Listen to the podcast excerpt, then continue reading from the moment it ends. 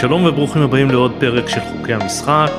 האורח שלנו היום הוא אמיר הרמתי, מנכ"ל איולה, שעוסקת בפתרונות AI לניהול תהליכים בתעשייה המסורתית. אומרים עליו שהוא גם uh, יזם סדרתי, או כמו שהוא מעדיף פותר בעיות סדרתי.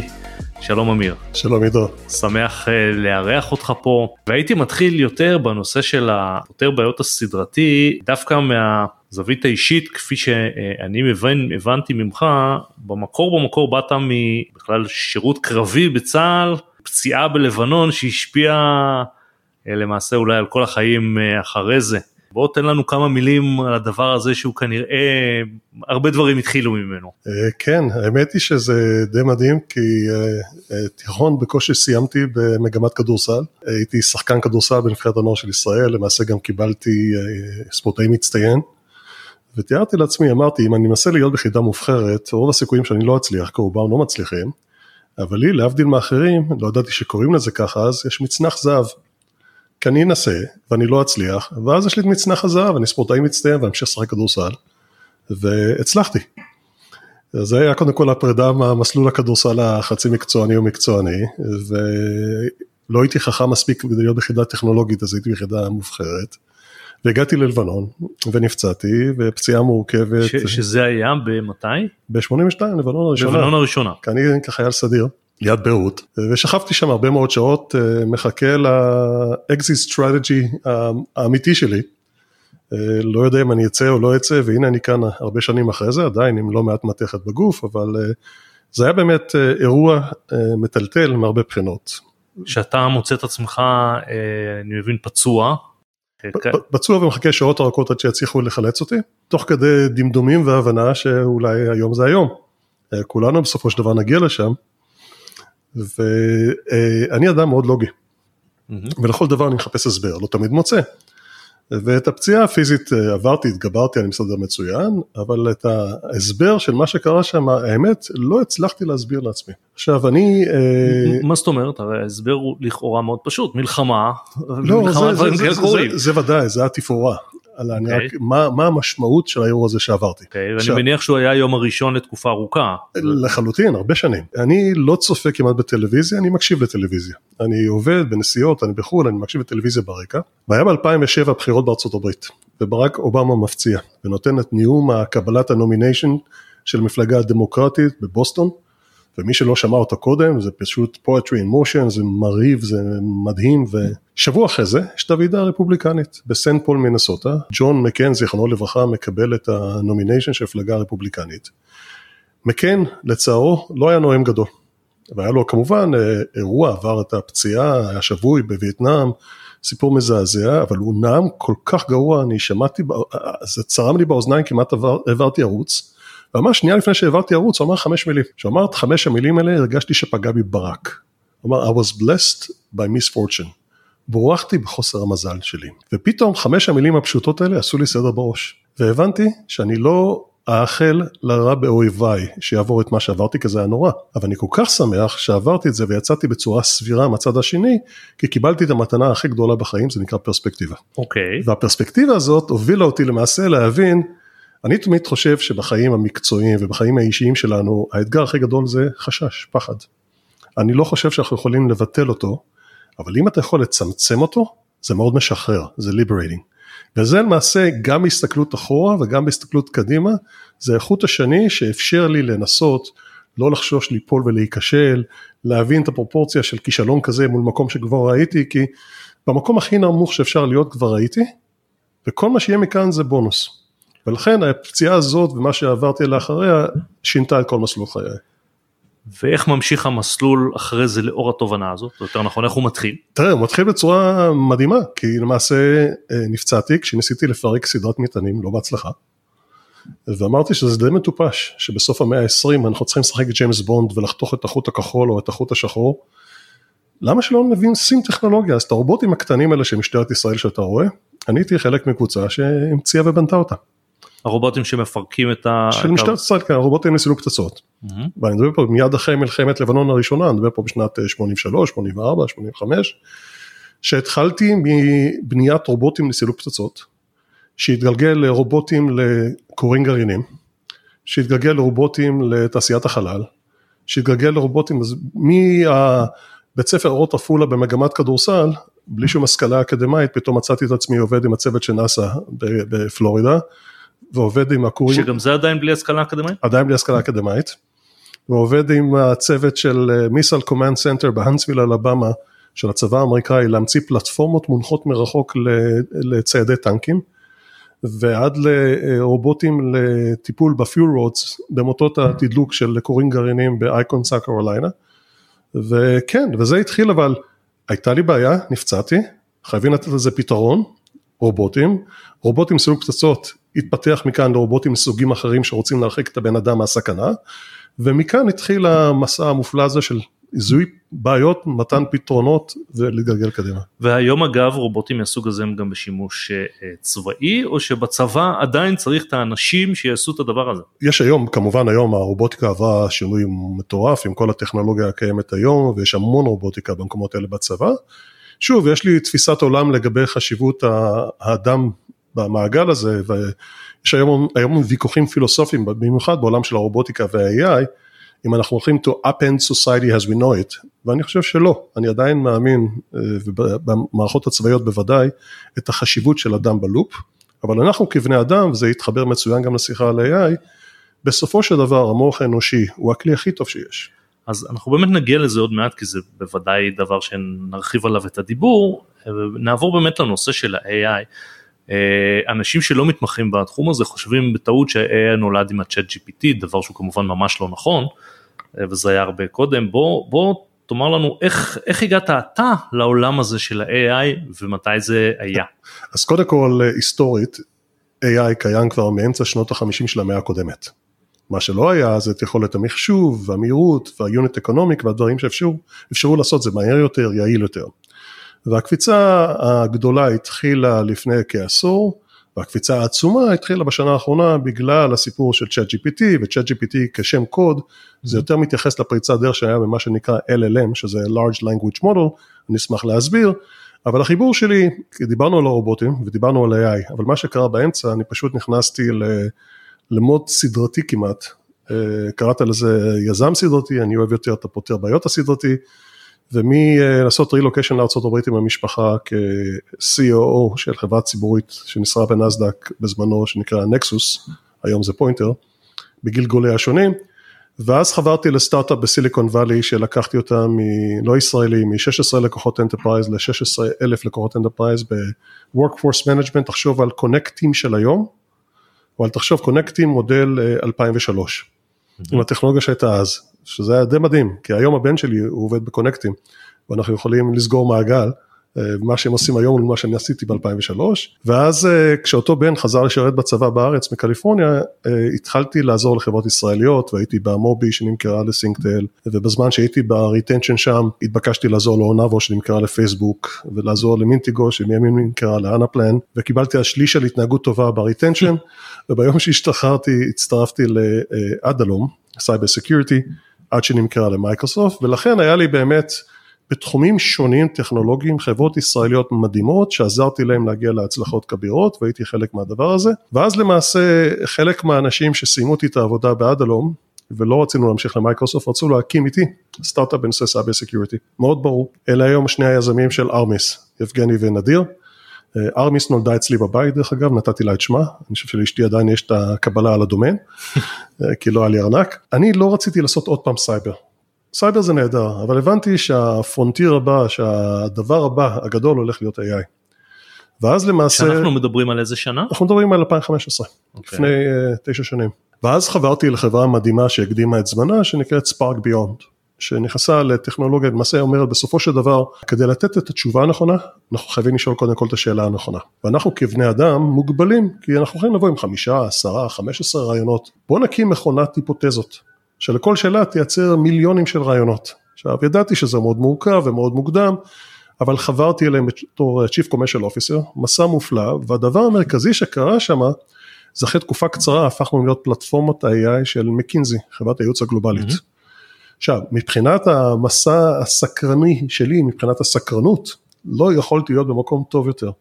כי מקינזי יצא לי, מקינזי גלובלית, כן, היא עוסקת בכל. בכל, בדיוק, והיה לי מכל וכול ובכל ורטיקל ובכל גיאוגרפיה, והיה לי את הזכות הענקית להיות חלק מסדר גודל של אה, 150-200 אינגייג'מנים של מקינזי עם פורצ'ן 1000.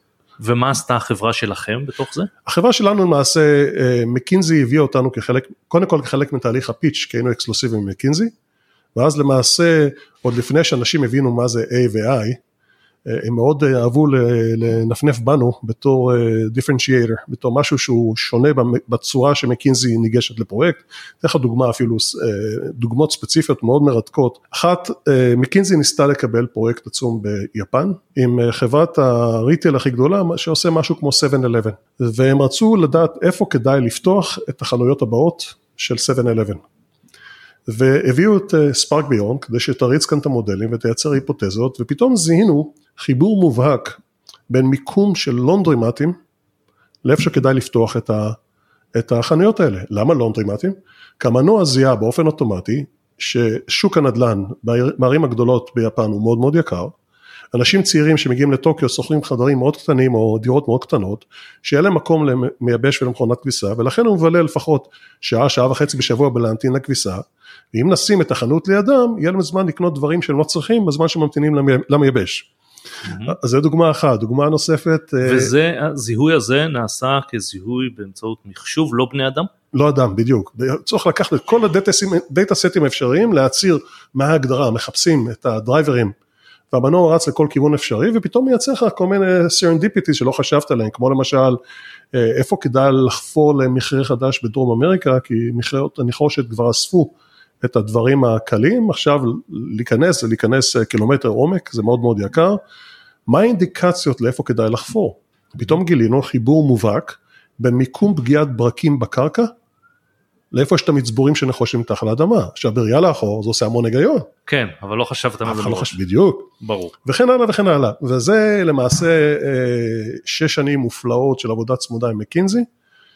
גם חשף אותי לעולמות מגוונים מאוד, אבל בעיקר נתן לי להבין איפה נמצא את ההבטחה הגדולה של מהפכת ה-AI כשהיא פוגשת את עולמות ה enterprise המסורתיים. ומכאן נולדה איולה. בדיוק. אז בוא, בוא תספר לנו, אני מבין שאיולה בעצם פותרת אה, אה, באמצעות ה-AI ניהול תהליכים דווקא בתעשייה המסורתית, איך, איך זה עובד, מה זה עושה? לא, זו שאלה מצוינת ואני אפילו לא אקח את הקרדיט ולהגיד והייתי חכם שחשבתי על זה קודם, כי ממש לא. ואחד הדברים שלמדתי בכל דבר שעשיתי זה לשמור על האג'יליות, לשמור על הגמישות המחשבתית והיכולת להתאים את עצמך, וזה התחיל בכלל מצורך אחר, כי לפני רגע הגדרנו מה שאני ראיתי בספארק ביון, או בעיקר מקינזי, כי יש הבטחה גדולה של מהפכת ה-AI שמגיעה לתעשיות המסורתיות, אבל אם אני צריך לתת לזה ציון סובייקטיבי מהזווית שלי, אני חושב שההבטחה הזאת לא כשלה, אבל היא עדיין רחוקה מאוד מלהצליח. אני חושב שזו הגדרה מספיק מדויקת. אתה מדבר נכון להיום. גם נכון להיום, אני מדבר, okay. אפילו נכון לפני שלוש שנים, שנתיים וחצי שהתחלתי את aiOla, אבל גם נכון להיום זה, זה קיים, ויש הרבה סיבות, אני בחרתי להתמקד בשתיים. אחת, רק מעטי מעט זוכים ליהנות, בעיקר דאטה סיינטיסט. יש גם היום כשיש את המודלים כמו ChatGPT? מתחיל להיכנס, אבל תכף נדבר על ChatGPT, כי יש פה קצת בלבול של okay. okay. מושגים, כי ChatGPT הוא כלי נפלא, אבל הוא לא ה-one trick pony שפותר את כל הבעיות. ברור. ו... אבל אז בוודאי, המעטי מעט שזכו ליהנות מזה היו data scientist, אין מספיק data scientist, ואם יש לך data scientist מהר מאוד תגלה שרובם ככולם רחוקים מאוד מה-business, אז מה הועילו חכמים בתקנתם? היו לא מעט ארגונים דרך אגב, forward thinkers שבאו והקימו ארגוני data science עצומים, בנקים גדולים בארצות הברית וכן הלאה, ואז גילו שיש להם גוף ענק ויקר שלא מחובר לביזנס בכלל. דבר שני, עם כל הכבוד ל-AI ול-ML, ל-Machine Learning, אלה כלים נפלאים, אבל רק כלים. הכל מתחיל, או הכל מתחיל והכל נגמר עם דאטה. ורוב הדאטה בעולם הוא עדיין לא חלק מהמשחק. כי רוב הדאטה בעולם הוא עדיין unstructured ו-uncaptured. ולכן בחרנו להתמקד בשתי הקצוות האלה. איך להנגיש את הסיפור של AI להמונים, שכל אחד יכול להשתמש, ותכף אסביר איך. ודבר שני, ללכת ולצוד את ה-unstructured ו-uncaptured data, במיוחד בנושא הספיץ'. אוקיי, okay, עכשיו בוא תתרגם לנו את זה לעברית, כי אני מניח שרוב המאזינים לא מבינים על מה אתה מדבר. יפה, והתחלתי דווקא מדבר מאוד פשוט, כי העולמות שאני מגיע בהם זה עולמות המכירה. ואמרתי, כל פעם שאנחנו פוגשים לקוח, אנחנו נחשפים לים של אה, מודיעין יומנט איכותי. אנחנו מבינים מה הצרכים של הלקוח, מי המתחרים, מה המחירים, מה ה-DNA של הלקוח וכל דבר אחר, כולם מסכימים, ואז תשאל את עצמך את השאלה כמה מזה נתפס. ואז אתה מגרד בראש ואתה אומר, מעט מאוד. CRMים למיניהם, כמו סיילספורס ואחרים, קיימים בעולם מאז שנת 99, 24 שנה. מסחרית, הצלחה פנומנלית. אופרטיבית, אם יורשה לי לומר, כישלון קולוסלי. עוד לא פגשתי בחור, בחור אחד עידו שאומר וואו איזה כיף אני הולך לעשות לוגין לסיילספורס, כן? בלי לפגוע חלילה בסיילספורס. זה מטלה מטורפת, אף אחד לא אוהב את זה, אתה מתייחס לזה כאל מטלה ולכן זה בא לידי ביטוי באיכות, בכמות, בתזמון, אתה בונה תשתית מטורפת ב-IT, בונה שם צנרת ואז זרזיף קטן של מים אחורים זורם. ואז הרעיון שלי היה, פגשתי את עידו בפעם הראשונה, למדתי המון דברים שלא ידעתי קודם, בדרך למעלית. בשפה טבעית אני מספר לאיולה בטלפון שלי מה למדתי בפגישה. פשוט בוויס. בוויס. ובכל שפה. ובלי שפה מקצועית, שפה טבעית, אני תופס את זה, ובאופן אוטומטי אני מכניס את זה ל-CRM of choice, אתה מסתכל על איולה, איולה זה A-I-O-L-A, והרבה פעמים אני שואל אנשים, מה האות הכי חשובה, האותיות הכי חשובות? A-I, לא, זה ה-O באמצע, וזה לא O, זה עיגול מודיעיני, שמן, אינסופי, evergreen ever learning. והקונספט הזה של לתפוס את המידע בסוף פגישה ולהזרים אותו בצורה קלה ל-CRM הארגוני ואתה מייצר כאן IP דינמי ארגוני הפך לרעיון מדהים. ופיתחנו טכנולוגיה ובזמן קצר מאוד גייסנו כסף ומשקיעים מצוינים. ומהר מאוד מסחרית הצלחה פנומנלית ברמה של שישה חודשים שלושה מיליון דולר ARR עם חברות ענק כמו AIG הגלובלית כמו Apollo Global Management לכאורה אנחנו על גל מטורף, זיהינו בעיה אמיתית, נתנו פתרון עובד ומתחילים לראות את הסקייל. אבל אני רוצה לשאול קצת על הפתרון שאתה מדבר עליו. כן. נניח בדוגמה שלך, אני בדרך למעלית, אה, מספר אה, לתוכנה שלכם אה, סיכום קצר מה למדתי בפגישה. האם היא תכניס את זה, היא, ובוא נניח, הרי אני, או אותו אחד שנפגש, זה יכול להיות אני, זה יכול להיות אתה, זה יכול להיות כל אחד, אחד מדבר מעט, אחד מדבר הרבה, האם התוכנה מסכמת את זה, עושה עם זה משהו, או כמו שאני מדבר, ככה היא תכניס את זה למאגר. אז כמו שאתה מדבר, היא תכניס את זה למאגר ותכניס את זה לשדות הנכונים בתוך ה-CRM, שפשוט מזין, וגם גילינו דרך אגב, כשאתה נותן לאנשים אפשרות לדבר, במקום לכתוב, פתאום הפה מפיק מרגליות. כן, כן, אבל גם הרבה פעמים, וזאת בעצם השאלה אולי, אני אחדד אותה, הרבה פעמים אם אני אדבר בשפה חופשית, כמו שאני מדבר עם בן אדם נניח, אז אני אגיד uh, מה למדתי ואז אני פתאום אזכר רגע וזה גם משהו חשוב מההתחלה הוא אמר לי גם שהוא ככה וככה. התוכנה הזאת גם עושה בזה איזשהו סדר כן, או, כן, או פשוט הדבר... הוא מעלה את זה כ... כאותיות. לא לא אחד הדברים היפים כאן ואנחנו נדבר על זה לאן זה יתגלגל זה היכולת להפריד את המוץ מהתבן. אוקיי? לדעת מה חשוב, מה חשוב יותר, מה להכניס לשדות הרלוונטיים, מה להכניס לשדות uh, כלליים, ובאופן uh, עקרוני אנחנו מייצרים פה באמת את ה-IP הארגוני שלא קיים, אתה יודע, אחד הדברים היה לי שיחה משעשעת עם מקינזי בנושא הזה. אמרתם, תגידו, מה האורך חיים של אה, יועץ מקינזי היום? שנתיים וחצי דרך אגב. Mm-hmm. אבל באותה נשימה בגאווה אמרו לי, שנה שעברה קיבלנו פנייה של 1.5 מיליון אפליקנטס, ומתוכם קיבלנו מספר זעום של אנשים, אנשים מאוד רוצים להצטרף. אמרתי כן, אבל תקנו אותי אם אני טועה, יש לכם היום במקינזי סדר גודל של 25 אלף איש, שפוגשים אנשים כל הזמן, לקוחות, כמה מזה נתפס? כמעט כלום דרך אגב. ברור. עכשיו, האנשים האלה באים, עוברים תהליך אה, סינון משמעותי, תהליך אה, הכשרה מאוד משמעותי, ומתוך השנתיים וחצי בינינו, רק אחרי שנה וחצי הם אה, בשלים. והם מודים, ואז יש להם שנה שהם פוגשים את החברות הכי גדולות בעולם, מקבלים אינפורמציה הכי קריטית והולכים. אתם ספינה דולפת. האסט הכי גדול שלכם זה knowledge, והknowledge הזה לא נתפס. עכשיו דרך אגב, הקונספט הזה תפס נפלא. זה קיים, הבעיה שאתה מתאר קיים בהמון ארגונים, בכל, לחלוט... בכל התעשיות. לחלוטין. אבל אני אשאל משהו אחר, וזה אה, באמצעות התוכנה שלכם, היא, היא בוא נאמר יודעת להוציא את המוץ מהתבן והיא אה, שומרת את זה. איך אני כבעל המאגר הזה, התוכנה הזאת, יכול לנצל אותו לדברים שהיום אני לא חושב עליהם, אבל בעוד שנתיים אולי כן. זאת אומרת, אה, אה, איך אני מוצא, כשאני אפילו נאמר שאני בהנהלה ויש לי מאות או אלפי סוכנים שנפגשים עם אנשים, איך אני בכלל יודע שנאמר הם באו למכור מוצר א', מחר אני בכלל חושב על משהו אחר, איך אני יודע מה יש לי שם ואיך לחפש בזה ואם בכלל זה שווה משהו לדבר אחר. זו שאלה מצוינת ואני אקח את זה רגע בכמה שלבים. קודם כל אתה מייצר פה את הצבירה של המודיעין הסופר קריטי הזה שלפני כן לא נתפס. דבר שני זה מה שנקרא post meeting collection, דבר שני יש pre-meeting preparation, אנחנו עובדים למשל היום עם אה, AIG הגלובלית, עם הגוף שלהם שמוכר ביטחון פנס... אה, ביטוח פנסיוני וביטוח אה, פנסיוני, פנסיוני וחיים, סליחה, והם עובדים בעיקר B2B2C, הם מוכרים לאיגוד השוטרים של אוקלאומה או איגוד המורים של פלורידה. והפגישות עם הלקוח הזה זה פעם בשנה, ואתה מגיע לפגישה ואתה מגלה פתאום שהם מסתכלים על משהו אחר, ועל, והמתחרים הציעו משהו אחר, ופתאום, כי האיש מלואוזיאנה הזין שבוע שעבר מה היה שם, כשאתה נכנס להכין עצמך לפגישה באוקלאומה, אתה מקבל פה את ה-collective organizational knowledge, שעוזר לך להתכונן טוב יותר לפגישה הבאה. אז קודם כל יש את ה-post meeting collection, pre-meeting preparation. דבר נוסף, יש פה צבירה מטורפת של דאטה, שלפני כן לא נצבר.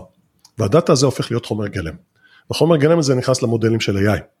ואז למעשה אתה, מוכן, אתה יכול להריץ כל מיני שאילתות עם כל מיני תבניות AI, מה למעשה הלקוחות רוצים, מה למעשה מה הטרנדים שאנחנו רואים, מי המתחרים שלי, פתאום אתה מזהה דברים ואתה מסוגל לחבר נקודות בצורה שלפני כן לא יכולת אבל, ומה שעשה את ההבדל זה לא המודל של ה-AI, אלא הדאטה שאתה צברת, שהפך להיות חומר גלם ייחודי, שמאפשר לך עכשיו להגיע לתובנות האלה במודלים של ה-AI. אבל אני, אני אקח אותך ברשותך, כי מה שקרה פה, אני, אני זנחתי את המודל הזה, כי זו הנקודה החשובה שאליה אני רוצה להגיע, הצלחה פנומנלית, באמת, חודשים בודדים, לקוחות ענק, Fortune 50, Fortune 100, וכמו שאמרת, אפשר לקחת את זה לכיוונים שונים ומשונים. לפני בערך 18 אה, חודש אני חוזר מארצות הברית, וווי-פיי ביונייטד שוב לא עובד, והיה לי פתאום 10 וחצי שעות לחשוב, איזה, איזה קונספט, אה? כל פעם. כל פעם, כן. ואני חושב, אני לא ברמות של איולה, אלא ברמות גלובליות, אנחנו חווים עכשיו פתאום אלמנטים מטורפים, אה, גיאופוליטיים, מקרו-כלכליים, המלחמה הנוראית באירופה שרק התחילה, ואנחנו אפילו לא הבנו את מלוא המשמעות הנוראית שלה, אה, משבר כלכלי שאנשים מדברים והבנתי, זה לא משבר כלכלי, זה מציאות כלכלית חדשה, קורונה תבוא ותלך, מי יודע מה יקרה בין סין לטיוואן, לכאורה, יש פה את הרכיבים, אולי לסופה המושלמת הכי גדולה שקרתה בעידן המודרני, שת, שתכריח ארגונים לעשות הפרדה ברורה במה שנתפס בעיניהם כ-nice to have מול must have. וכל מה שהוא nice to have, ארגונים יגידו עזוב אותך, אין לי זמן להתעסק בניתוח פלסטי, אני צריך להישאר בחיים. אז קודם כל, קריאת המפה. זה, זה קרה לארגונים בכל משבר. בוודאי, אבל המשבר הזה מייצר מציאות. והמציאות הזאת מייצגת, מחייבת התאמות, זה הנקודה שאליה אני מנסה להוביל. אוקיי. אז קודם כל קראתי את ההבנה שלי של המשבר, ואז הבנתי, וזה לא משנה מה אני חושב, שאני עלול, וכנראה בצדק, להיתפס עם הפתרון הנפלא שכרגע שיתפתי אותך, כ-nice to have. Okay. אוקיי. ואני לא רוצה להמתין עד שהדבר הזה פוגע במאוורר, כמו שהחברים האמריקאים שלנו אוהבים להגיד, והחלטתי במקום, אתה יודע, עד היום המשקיעים שלי אומרים, אתה משוגע, כי לעשות פיבוט בסטארט-אפ זה סופר לגיטימי, אבל בדרך כלל אתה עושה פיבוט אחרי שאתה פוגע בקיר. כן, אתה, לא לפני. בדיוק, אתה בשיא הצלחה, הבנת שהרוח משתנה ואתה מכיר בפסיכולוגיה את פירמידת הצרכים של מאזלו. אני עשיתי עם איולה, בזווית של איולה, מהם הוורטיקלים שחסינים לתחלואי העולם. לא משנה מה קורה בעולם, אנחנו חייבים לאכול ולשתות, תעשיית המזון והשתייה. אנחנו חייבים אה, אנרגיה, אנחנו חייבים supply chain, אנחנו חייבים סמי uh, קונדקטור וכן הלאה, אתה בקלות יכול לזהות חמישה או שישה must have verticals. Mm-hmm. ואז החלטתי שאני מפנה את כל הטכנולוגיה המדהימה שפיתחנו, לא לתהליכי מכירה שעלולים להיתפס כ-nice to have, אלא רק בשלב ראשון, must have verticals לתהליכים קריטיים במקומות שאני יכול להראות ROI בזמן קצר בסקל. אתה מדבר מבחינת סוג הלקוחות ש, שביקשת לקבל או מבחינת שינוי בכלל במה שהתוכנה הזאת עושה? התוכנה תעשה אותו דבר, אבל אני, אני משנה א' את סוג האנשים שאני פונה אליהם, וסוג התהליכים שאני מזהה, אני רוצה רק בשלב הזה, must have, critical processes, ROI וסקל. עכשיו, מאחר והיה לי זכות ענקית, ואני עבדתי עם מקינזי עם הרבה מאוד C-Level Executive ב-Fortune 1000, וחלקם הגדול הצליחו להישאר כחברים, כי בסופו של דבר זה הכל על אנשים. הרמתי את הטלפון לחברה שהיא Fortune 60, בין המאה הגדולות בעולם, חברה גלובלית בתעשיית המזון. אמרתי שהם אתם מתחילים את הייצור בבוקר, אתם פשוט לוחצים על הכפתור ומתחילים לייצר, ואני, מה פתאום? אנחנו חייבים להשלים highly regulatory pre-op inspection. אמרתי למה זה pre-op inspection? אומר לי, בארבע וחצי בבוקר מחלקה של אינספקטורים פושטים על המכונות הייצור, בודקים כל זיז וכל uh, אבן, ועד שהם לא נותנים את ה-thumbs up ומאשרים תחילת ייצור, אי אפשר להתחיל לייצר, אוקיי? כמה זמן זה לוקח? בערך שעתיים. בשעתיים האלה הייצור מושבת? כן, ואתם עושים את זה איך? עם 20 עמודים ידניים? אומר לי כן, אמרתי לו וואו. מה אם אני אקח את ה-20 עמודים האלה והפוך אותם ל-speech base, hands free, הם ילכו וידברו, ועם הטכנולוגיה שלנו הטפסים יתמלאו, אחד, אני מאמין שזה יהיה הרבה יותר יעיל, שתיים, הרבה יותר בטוח, כי אתה לא הולך עם, אה, עם אה, קלסר ומסתכל על הקלסר, אלא אתה הולך ומסתכל על המכונות, על המכונה שחותכת והמכונה שמועכת בלי להתקל בהם וליפול.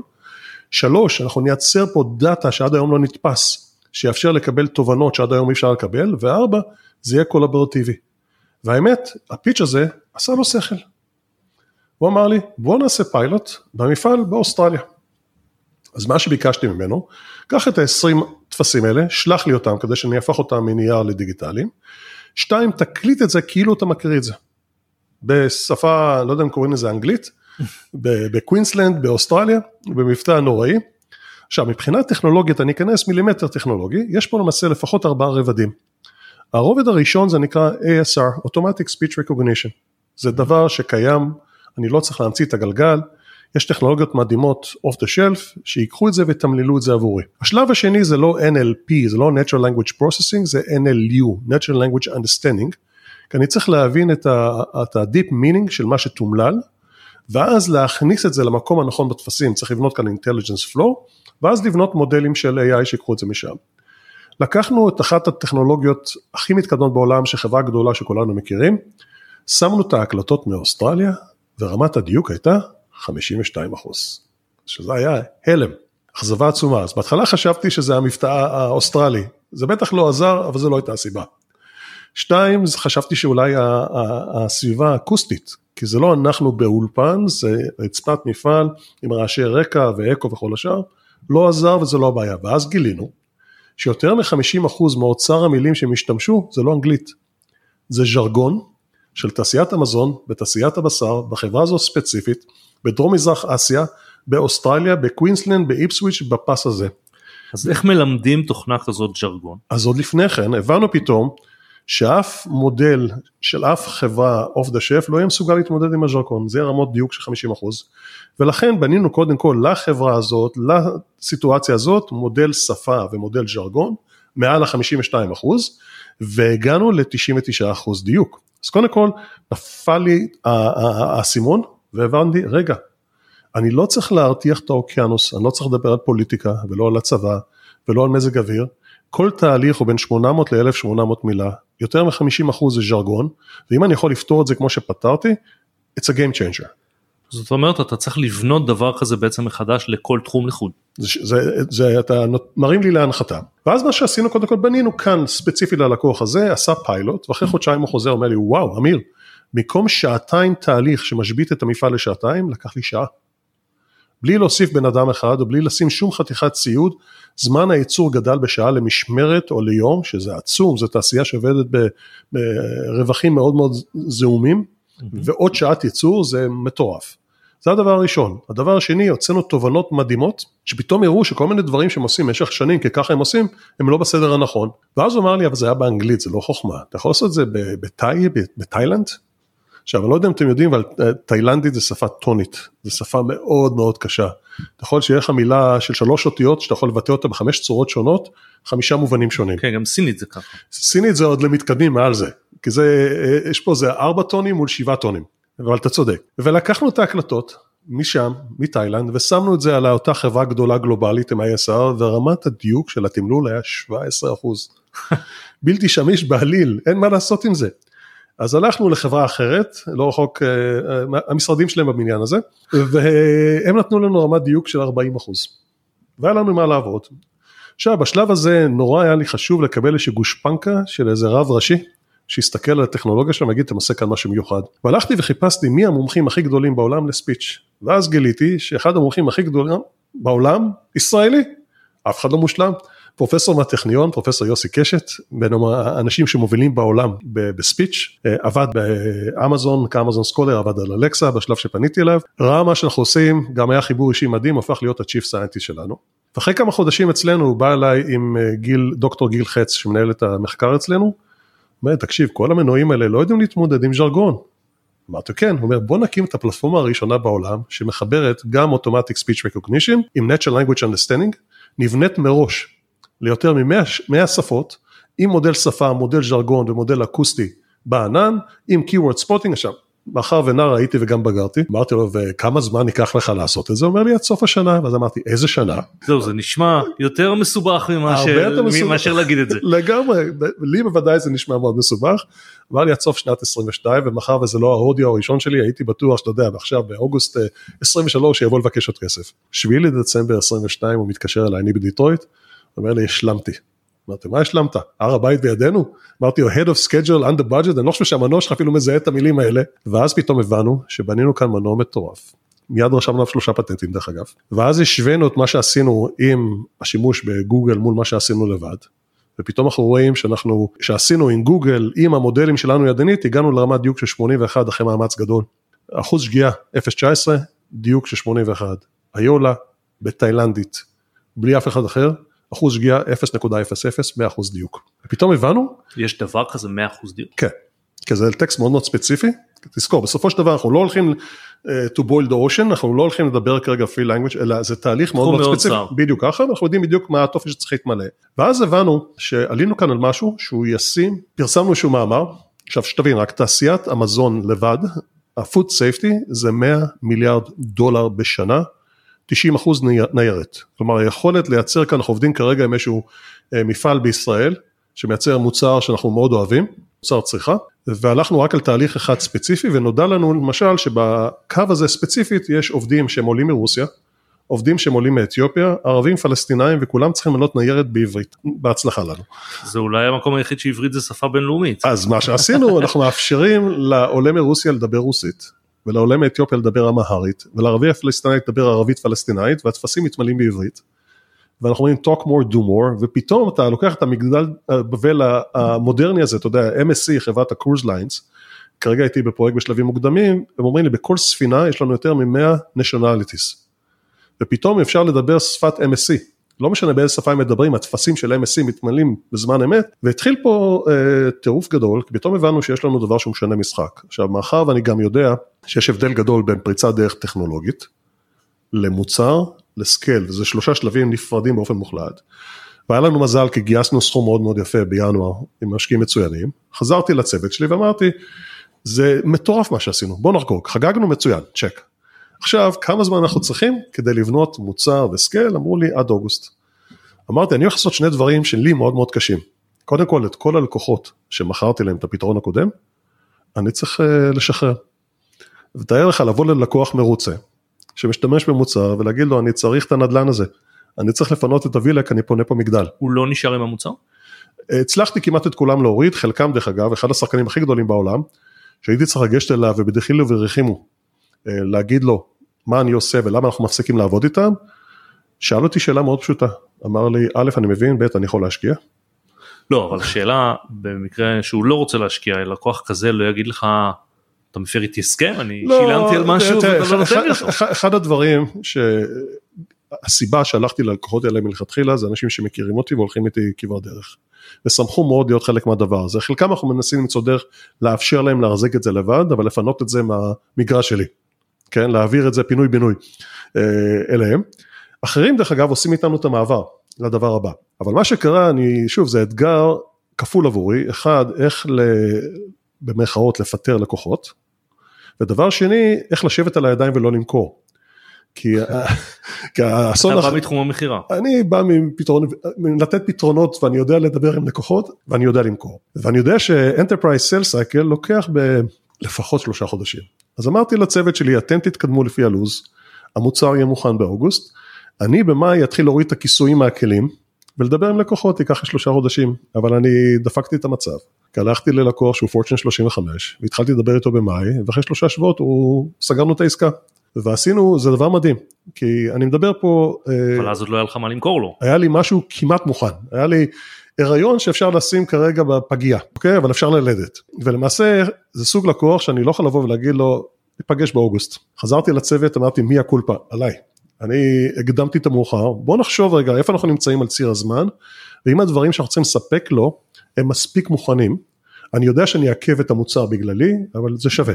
בדיעבד הסתבר שזה נכון, ספגנו איחור של שלושה שבועות במוצר, שעכשיו יצא ב-10 ספטמבר במקום uh, בסוף אוגוסט, והתחלנו איתם. עכשיו זה לקוח שזה מסקרן גם, אחד הדברים, איך אמר לי מישהו, יצרו אותנו עם שתי אוזניים ופה. אנחנו צריכים להשתדל שהיחס, שמה שאנחנו מקשיבים ומה שאנחנו מדברים יהיה דומה. ורובנו מתקשים, ואני בוודאי. ואחד הדברים זה שאנחנו הולכים ללקוחות ואנחנו תמיד מלמדים את הלקוחות מה הם צריכים לעשות עם הביזנס שלהם. ולמדתי לבוא, להראות מה אפשר לעשות טכנולוגית, ואז להישאר לך, לשמוע ממנו מה הוא אומר. וזה התחיל, כי איך זה התחיל? כי אה, בלי להגיד שמות ואתם תבינו לבד, אחד מחברות הלוגיסטיקה הגדולות בעולם, שלוש אותיות, אה, חום וצהוב, אני מכיר אדם מאוד בכיר בהנהלה שלהם, ואני חשבתי על האיש שעושה את המשלוח, ואני באתי לעידו הביתה ועידו לו בבית, ואם עידו לו בבית יש להם טרמינלים כאלה מאוד outdated שהם יושבים ומקישים בהם, אמרתי במקום זה תחזור לאוטו תמשיך לנסוע ותדבר. תגיד עידו לו בבית הכלב נבח האור לא נדלק תן אינפורמציה. והאיש שהכניס אותי לארגון סיפר את זה ל-CTO וה-CTO דיבר איתי ואחרי עשר דקות שאני עושה לו פרזנטציה הוא חותך אותי, אומר, תעזוב אותי, אתה ובריין הזה מדברים איתי על הנהגים, עזוב אותי מהנהגים, אחר כך נגיע אליהם. יש לי יותר מ-100 אלף כלי רכב. כל רכב, לפני שהוא מתחיל את היום, צריך לעבור בדח, בדיקה לפני תנועה. יש להם היום טופס של 40 נקודות שהם צריכים למלות ידנית. אמרתי אוקיי, והטופס הזה שממלאים ידנית, לאן הוא הולך? אומר לי ל-dashboard. ולאן הוא הולך אחר כך? ל-dispatcher. ואז לאן? אה, לשום מקום, פשוט אה, שמים את זה ב-filing. אפשר לשאול אתכם באיזה צבע אתה רוצה את הפס כסף, למי מידינו שעוד זוכר את הבדיחה של הגשש, אז הוא צוחק כמה זמן לוקח לכם לעשות את ה-60 seconds audit, הוא מחייך במבוכה ואומר לי בין 15 ל-20 דקות. ושלושה שבועות אחרי זה, בנוקסוויל טנסי, על הטלפון של העובדים, הם קיבלו URL שהם לוחצים עליו, הולכים ומדברים ומשלימים את כל הבדיקה הזאת של 40 נקודות ב-52 שניות, ואז כל האינפורמציה ביותר מ-100 אלף כלי רכב ברחבי העולם זורמת זמן אמת למקום מרכזי שמחבר את הנקודות ופתאום אתה מזהה כשלים לפני שהם קורים ומה קורה במקומות חמים ובמקומות קרים, אתה יכול לצפות לפני שזה קורה ותנסה רגע לחשוב על ארגון שפרסם את הדוחות הרבעוניים שלו לפני שבועיים, הוא לא עמד ביעדים, הוא אמר we have to be uh, technology and innovation, innovation driven and efficiency minded. ופתאום אני יכול לתת לו חיסכון שבין 14 ל-19 דקות פר כלי רכב פר יום כפול 100 אלף. אני רוצה לקחת אותך למקום אה, טיפה שונה ובכל זאת אה, קשור לעניין הזה. לפי מה שראיתי שאמרת במקרים קודמים, אה, אתה מגייס גם אנשים עם רקע קרבי שאין להם אה, שום אה, רקע של בוגרי טכנולוגיות ושום ניסיון עבר בתחום הזה. והשאלה שלי, איך הם משתלבים אם הם לא צריכים השכלה ולמה אתה בעצם עושה את זה? לא, לא, אני, אני אחדד, כי זה לא, החלק הראשון הוא מדויק, החלק השני פחות. אוקיי. מאחר ואני חוויתי על בשרי, כן? אני תויגתי, דרך אגב, סיפור אנקדוטלי, כשהייתי בתיכון, הוריי באו ליום הורים ופגשו את המורה לאנגלית, איש מאוד נחמד. הוא אמר להם תקשיבו התלמידים לאנגלית מתחלקות, מתחלקים לשלושה קטגוריות, שלוש קטגוריות. קטגוריה אחת אלה שהם טבעיים בשפות זה בא להם בקלות והם זורמים בקלות לצערי הבן שלכם הוא לא חלק מהקטגוריה הזאת. הקטגוריה השנייה זה אלה שהם עובדים קשה אחר שנים והמון מאמץ במבטא ישראלי חזק ידברו אנגלית בסוף לצערי גם לקבוצה הזאת הבן שלכם לא שייך. הקבוצה השלישית ולא משנה כמה חזק הם יתאמצו אנגלית הם לא ידברו. רק כשיגדל לי שערות על כף היד ידברו אנגלית לצערי, לשם הבן שלכם שייך. הוא בחור נורא נחמד, ושמעתי שהוא שחקן כדורסל מצטיין מבחינתי, שלא יבוא לשיעור אנגלית שישחק כדורסל. פאסט פורד, אני עובד כבר בתעשיית החלל, עמוק בפנים, גר בארצות הברית, באתי לביקור בישראל, אני עובר במטוס, טיסה ארוכה, טיסת יום, פתאום אני רואה פרצוף מוכר. עושה עוד סיבוב כדי לוודא שזיהיתי נכון. אומר לו, אדוני כזה וכזה? אז הוא אומר לי, כן, מי אדוני? אמרתי, אני התלמיד שידבר אנגלית, שלך יצמחו שערות הכף היד, אתה מוכן להראות לי את כף היד? כי זה כרטיס הביקור שלי. אז זה היה סגירת מעגד, ואני מוכן לדבר על זה לא בפודקאסט הזה, על הקטלוג שמקטלגים אותנו לפעמים בתור ילדים או נערים, ועל העוול הנוראי שגורמים לאנשים המוכשרים האלה, ולי יש חולשה לאנשים שקודם כל נעלו נעליים גבוהות, והתגייסו להנדסה קרבית או שריון או תותחנים או יחידות מובחרות והתמודדו עם סיטואציות שבשום שלב בחיים הם התמודדו איתה שוב. זה לא חוסך את הצורך ללמוד, כן? אלא אנשים שאחר כך, אחרי השירות המשמעותי שלהם, הלכו ולמדו ועבדו והגיעו לתארים, אבל הם מתחילים בעמדת חיסור, כי הם לא באו מ-8200 ולא באו מ-81, וזה הפרויקט הראשון או השני שלהם, והם עדיין צמחו.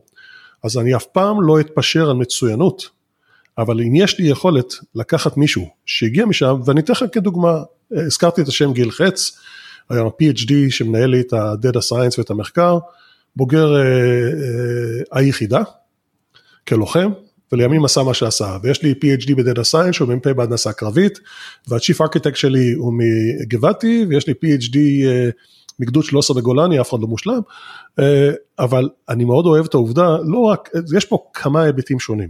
אחד, באמת אנשים שהתחילו מאחור, התחילו בפיגור, וסגרו את הפערים, הם יותר רעבים, עם אמביציה גדולה מאוד, לפעמים עם אישה וילדים ועבודה, להשלים את הלימודים, אלה אנשים שרוצים את זה יותר, וזה אנשים עם צ'יפ על הכתף. אני, זה, זה אני מכיר גם מהתחום שלנו, אנשים שבאים ממקום של רעב, גם אם אין להם את כל ההשכלה ב-100%, את זה הם ידעו להשלים.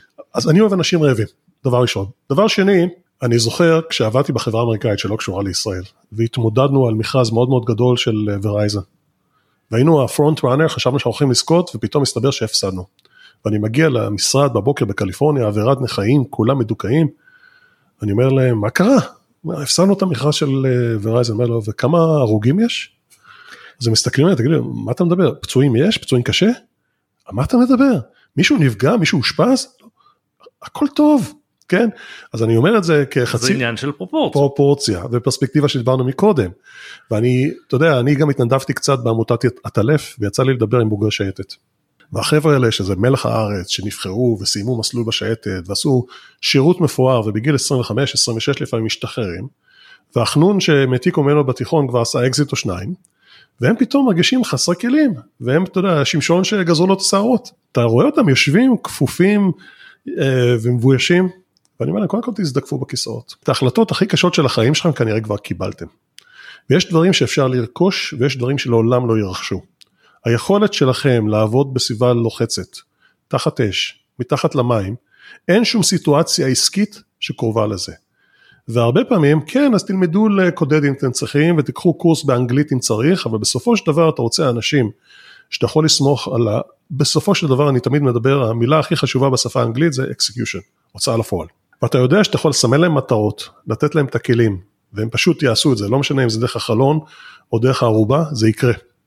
אז הייחוד של האנשים האלה, שגם רעבים יותר מאחרים, שגם צריכים להוכיח משהו, אבל יש להם את הכלים להתמודד עם לחץ, להתמודד עם סיטואציה לא פשוטה, אני חושב שזה האקס פקטור, שזה חלק מההצלחה גם של start-up nation, אבל שמביא אותו לשולחן הרבה מאוד ממדים שונים לדבר הזה ספציפי, ולכן ה-bias המוצר שלי לאנשים עם נעליים גבוהות. אני אשאל אותך גם דבר טיפה שונה, יש את המושג שהוא מאוד קיים גם בהייטק אבל לא רק של ה diversity שהפך לאיזה מין מילת קוד לא תמיד אה, נכונה זאת אומרת אה, אני אישית פחות מאמין בזה שיהיה לך בצוות אה, בן מיעוטים מחמד ובן המין השני מחמד וכולי וכולי אבל כמובן יש בזה איזושהי אמת. זאת אומרת, איפה אתה רואה את זה מהניסיון שלך, עד כמה השונות והגיוון חשובים ו, אה, ובאיזה, ומתי זה מתחיל להיות מס שפתיים?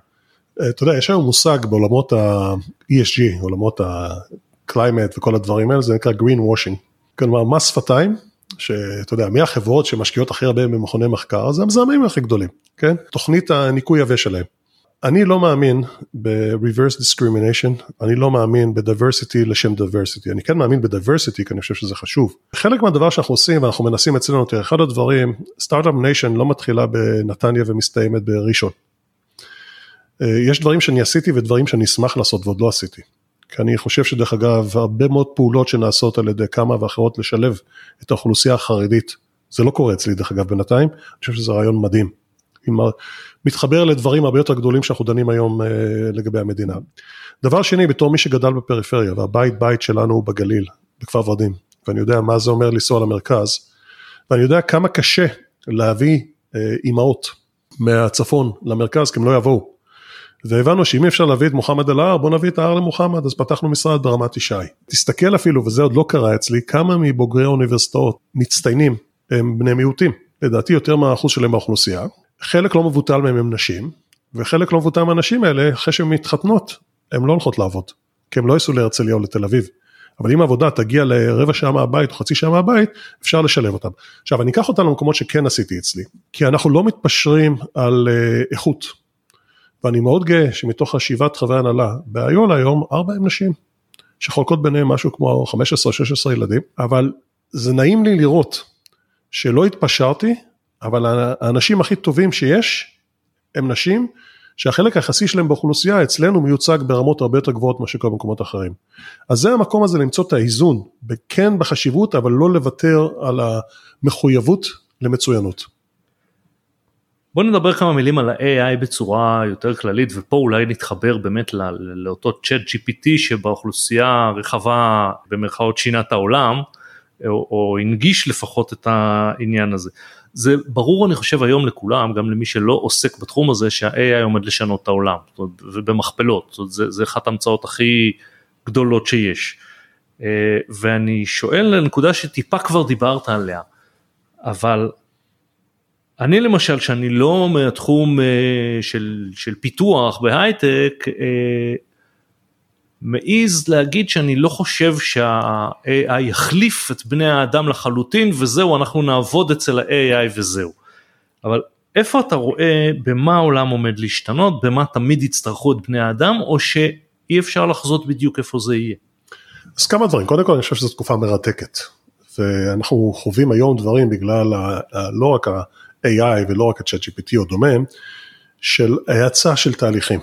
מה שהיה לוקח לפני כן מאות שנים, הפך להיות עשרות שנים, ומעשרות שנים לשנים בודדות, ומשנים לחודשים ולפעמים שבועות. אז קודם כל, וזה שילוב של, של הסביבה סביבנו, שזה היכולת קומפיוט ושל ה-unit economic, כמו שהזכרתי מקודם, פתאום אפשר לעשות דברים הרבה יותר מהר, הרבה יותר זול, הרבה יותר יעיל. יש פה כמה דברים שאתה העלית. אחד, אני עדיין, בתפיסת עולמי, האדם הוא המרכז. וכל מה שאנחנו עושים זה כדי לשפר, לעזור, to enable, to empower, ואתה יודע, אתה התחלת את השיחה בלהגדיר אותי, אותנו, בנותנים פתרונות לתעשיות מסורתיות.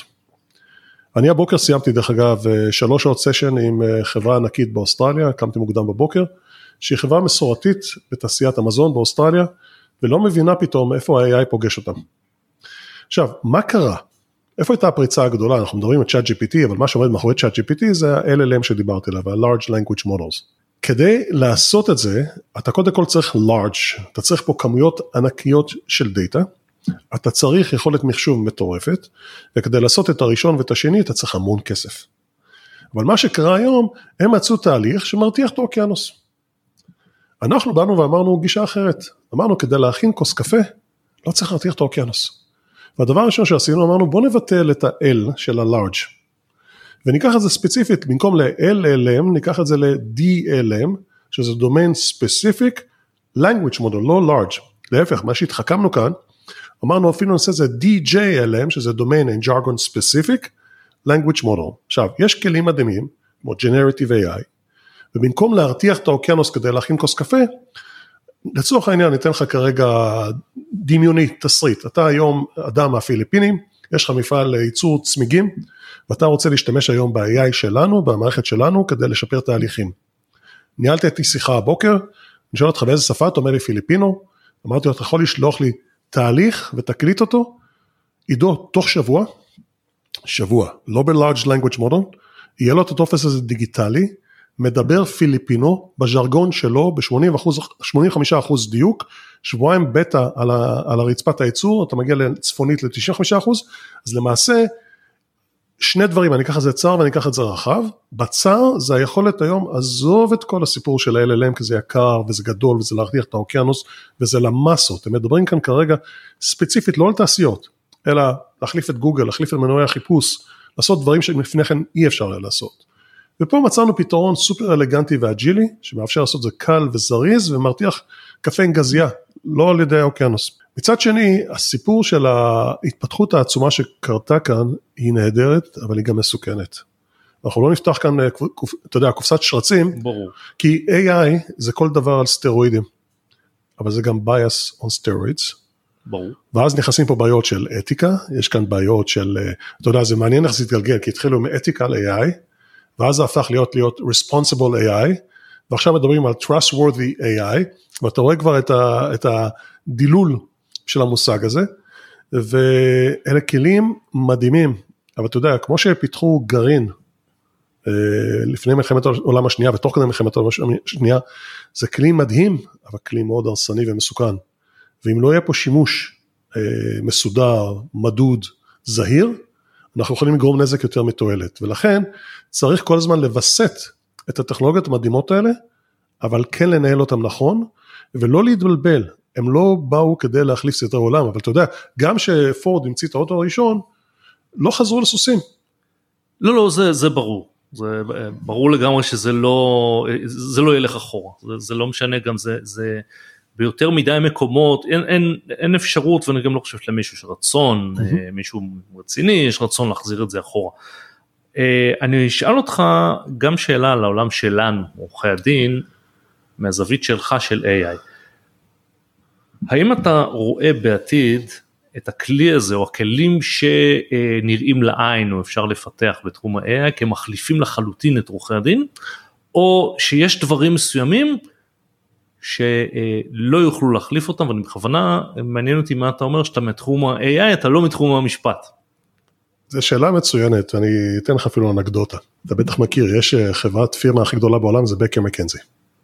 זה פירמה עם עשרות אלפי עורכי דין מסביב לעולם. ומאחר ויוצא לי לעבוד עם עורכי דין ו full disclosure, גילוי נאות, אנחנו גם עובדים איתכם ונהנים לעבוד איתכם. אני לא אוהב, סליחה שאני אומר את זה וזה לא אישי, עורכי דין, כן, תמיד יוצרים לי רעש ותוספת. וקיבלתי פנייה מבקר יוז, סליחה, מבקר מקנזי, גם בקר יוז עובדים איתנו בתעשיית ה oil and gas, שהם רוצים לדבר איתי, והם באו. וככל שהתחלתי להבין מה הם עושים, ודרך אגב, אתה יכול לראות אפילו פודקאסט שלי באתר של בקר אה, מקנזי עד היום, הבנתי פתאום שבתעשייה של, של עורכי הדין, יש המון תהליכים יחסית רוטיניים ופשוטים. נכון. כמו, אתה יודע, יש היום בעולמות ה finance, קוראים לזה RPA, שזה Robotic Processing Automation, שאפשר פה לקחת את זה ל-RPA 2.0 אם תרצה, של לעשות NDA ולעשות כל מיני דברים פשוטים, אתה לא צריך את שעות העורך דין ואתה, אתה, להפך, אני חושב שישחרר את העורכי דין, להתעסק בעריכת דין, לא mm-hmm. בניהול ניירות וכתיבת שעות. ולכן אני חושב, אני אקפוץ לסוף, אני חושב ש-AI יכול מאוד מאוד מאוד לעזור לתעשייה. שתיים, אני חושב שהתעשייה הזאת זקוקה לניעור, כי יש פה באמת המון ידע שלא נצבר ולא מנוקז, והאוטומציה חסרה כאן מאוד. מסכים. אבל אין תחליף, בסופו של דבר מבחינתי לעורך דין למעלה. אבל תוריד את כל השטויות למטה, ואני חושב שזה השילוב הנכון של השילוב של AI בתעשייה. אני נוטה להסכים איתך אבל אתה יודע אני מסתכל על זה מהזווית uh, שלי ועניין אותי באמת איך, איך מסתכל על זה uh, מישהו מזווית אחרת. Uh, אמיר אני מאוד מודה לך שמחתי לארח אותך. תודה רבה ותודה על הזמן ובסופו של דבר כמו תמיד הטכנולוגיות האלה באות והולכות. אנחנו לא צריכים לשכוח לרגע שהדבר הכי חשוב בכל דבר שאנחנו עושים זה האנשים בדרך ובזה אנחנו מתמקדים. תודה רבה, עד כאן עוד פרק של חוקי המשחק, אותי תמיד תוכלו למצוא גם בפייסבוק, לינקדאין וכמובן בגולדפארם.